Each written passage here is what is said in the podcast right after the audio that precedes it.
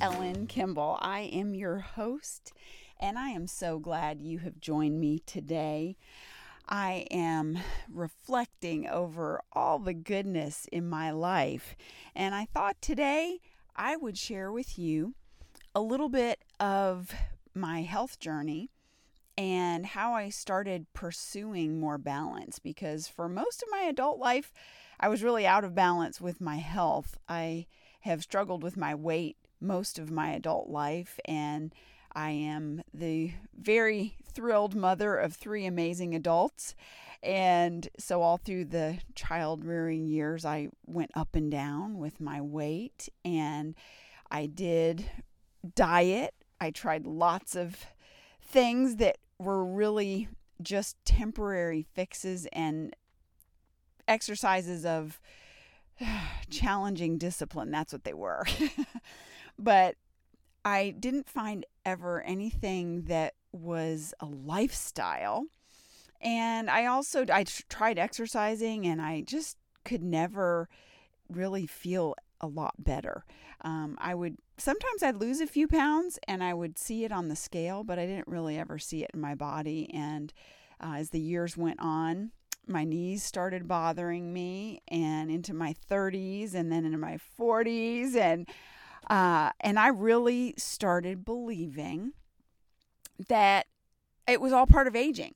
So that's really that's part of what I want to talk to you today about because a lot of times we get these ideas in our minds that something is absolute. We believe something that's not 100% true it is true there's a process of aging and there it is true that there are things that happen to your body and we live in this finite world and eventually our bodies do wear out they break down things happen. However there are a lot of things that can be mitigated and actually paid forward. You know ben franklin said so aptly that an ounce of prevention is worth a pound of cure and there are a lot of things you can prevent, especially with your health, as you go forward. And you can actually get health back. And so that's that's part of what I want to talk with you about today because that's that's part of my story. And about 10 years ago, I had a friend who shared with me uh, about some solutions, some options for solutions for my weight specifically. Now, I was a homeschool mom a decade ago, and I had been a foster mother. And I had a very full calendar. I was a teacher and I had a lot of things going on, and I was always making appointments and running kids hither and yon and we were in sports and different uh, extracurricular activities and just a lot and i found myself worn out every day. And part of that was because I wasn't sleeping well. I was a restless sleeper for quite a while. I would find uh, that I would go to sleep really well because I'd fall into bed exhausted, and then I would wake up sometimes two or three times during the night. And I would struggle to get back to sleep. And those nights where I was on my third time waking up, and not not getting back to sleep, I sometimes would fall asleep maybe 30 minutes before my alarm would go off. And those were the worst because I always felt like I had to peel myself off the mattress just to get out of bed. And, you know, I had kids waiting for me, kids that had to get on the bus, kids that had to go places, and had a lot of stuff going on. And that was very frustrating.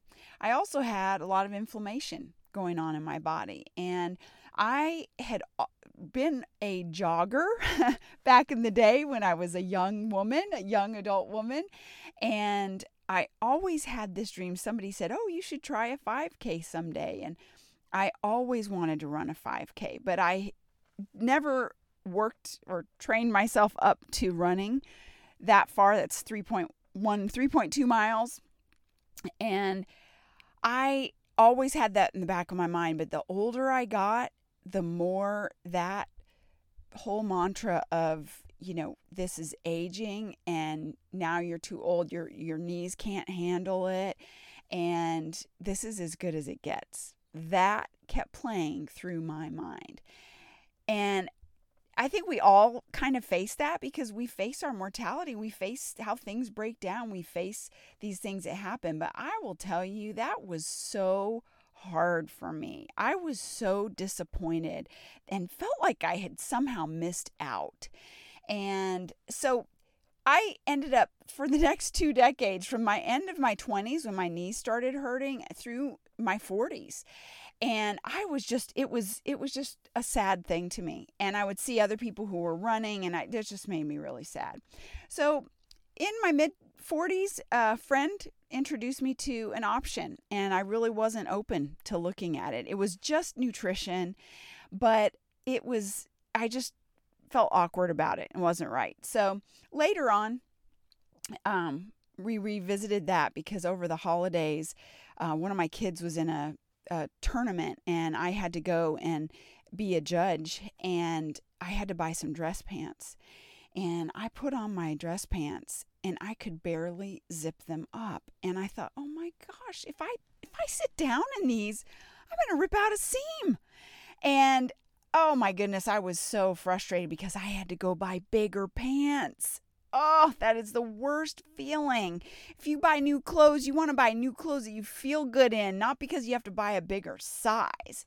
So that was really depressing. And at that point, it was kind of the the straw that broke the camel's back. And I just I called my friend and I said, Hey, I need some more information because I I need to do something. I I don't want to be like this anymore. And I had all these clothes stashed in my closet that I had hoped to get back into someday but none of these diets none of the exercise i was doing nothing worked and i and i was aching i had a lot of issues so i tried that nutrition it is an amazing nutrition system but what happened to me is i began a lifestyle journey and i put that nutrition in my body and it ministered to a lot of things. Now, it's not a quick fix, it's nutrition, it's just food. We live in a society that is uh, has a pill for every ill and people want to take a pill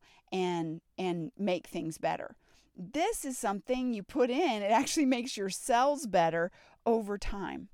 So I ended up releasing over a few months, I released 26 pounds and almost 30 inches on my body. But I will tell you, within the first few weeks, I started sleeping through the night. And the first night it happened, I woke up that next morning and I was awake and I thought, oh my goodness, I slept through the night I feel alive. I it it was amazing. It was absolutely amazing. So I have continued on this just because it's very simple. And this has been over nine years ago that that happened to me. And probably one of the things that I felt like was one of the biggest victories was that in my second year on this nutrition, I re- read some articles about alkalinity and I read how inflammation can't thrive in an alkaline environment. And I knew that I had been dealing with a lot of inflammatory issues. And, you know, it's not a cure, it's not a treatment or a pill or medicine, it's just food. But I thought, in theory, I should be able to, to run again or do impact activities because I hadn't done that for 25 years because of the discomfort that it gave to my body.